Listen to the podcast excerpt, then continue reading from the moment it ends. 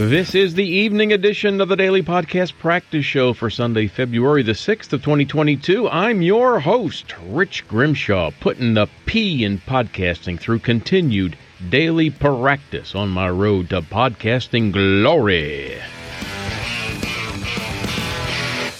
It's good to be here practicing my podcasting skills and thank you for being here with me on my journey to complete 365 consecutive daily podcast episodes, a journey that I began 351 days ago. You do the math. You can find every single one of these environmentally friendly, ethically sourced, and 100% sustainable podcast episodes at the website dailypodcastpractice.com. If you're interested in lunar things that would make you a lunatalian, we have a waxing crescent moon tonight, and we're heading toward a first quarter moon that will occur in just two days, February 8th at precisely 8:50 a.m. ante meridian. So, plan your activities accordingly. Today is Pay a Compliment Day, or at least that's what the folks at uh, nationaltoday.com say, and I can sure support this. According to the copy that they have on their website, this celebration was created by Adrian Coopersmith in 1995. Adrian, the story goes, was inspired to do this on a cold day in Chicago when she was riding a bus. And she noticed someone waving frantically at the bus she was on. Now, this frantic waver wasn't at a bus stop, so the driver had no obligation to stop and let them on, but the driver did. They stopped the bus and let that person get on board. That was an act of kindness. And before Adrian got off at her stop, she gave the driver a compliment for being kind to that person. Now, I'm not sure why, but giving this compliment stayed with her and it motivated her to create this day, Pay a Compliment Day. And I stand proudly with Adriana Coopersmith on this day, urging everyone within the sound of my voice to give many compliments every day. Be free with them. Quash that urge to be unreasonably critical, because it's so easy to be that way. Being critical, I mean. We have a choice, and I urge you to be complimentary. There's a time for criticism, constructive criticism, but you can choose to give a compliment even while being critical about anything. And there's no need to make something up or lie. Everyone has some qualities that can be complimented. Everyone's work has some qualities that deserve a compliment. Speaking personally, it is my podcast after all. I need to interject personal things every now and then.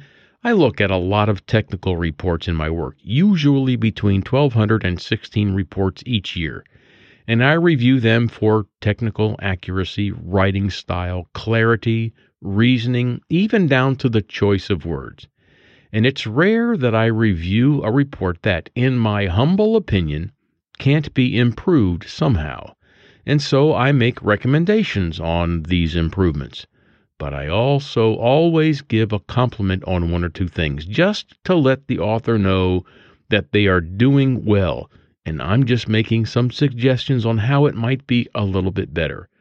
So, pay a compliment today and tomorrow and every day. Just do it. On this day in 1952, Queen Elizabeth II succeeded King George VI to the British throne and was proclaimed Queen of the United Kingdom and the other Commonwealth realms, including Canada, Australia, and New Zealand and today is her Golden Jubilee, marking 70 years on the throne, the longest anyone has ever been there. I don't understand the British monarchy, and I don't know why they still have it. It's expensive, and, and I don't understand the value that it brings to the people or the country. But I do believe that the British people really do want it, at least a majority of them do. And so this is a great day for all of them. So happy, uh, happy something. Happy Golden Jubilee, Queen Elizabeth II.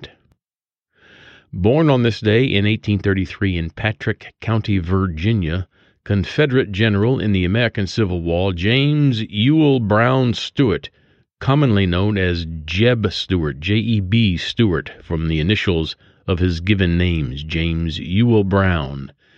Jeb was a cavalry commander known for his mastery of reconnaissance and the use of cavalry in support of offensive operations.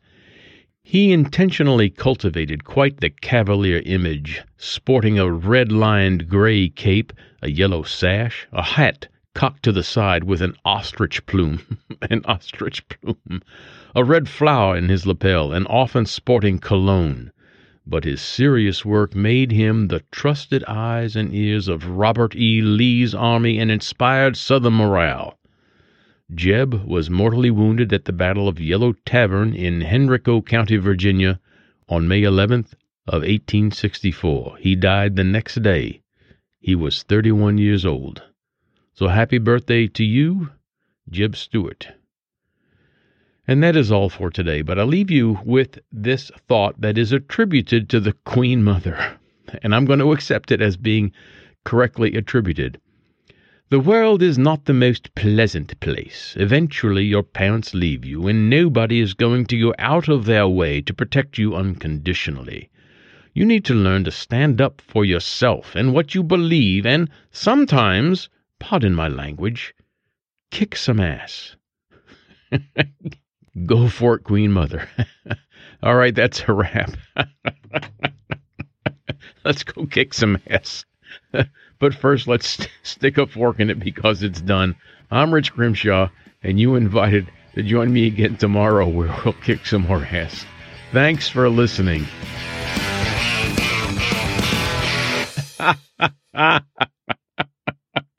kick some ass.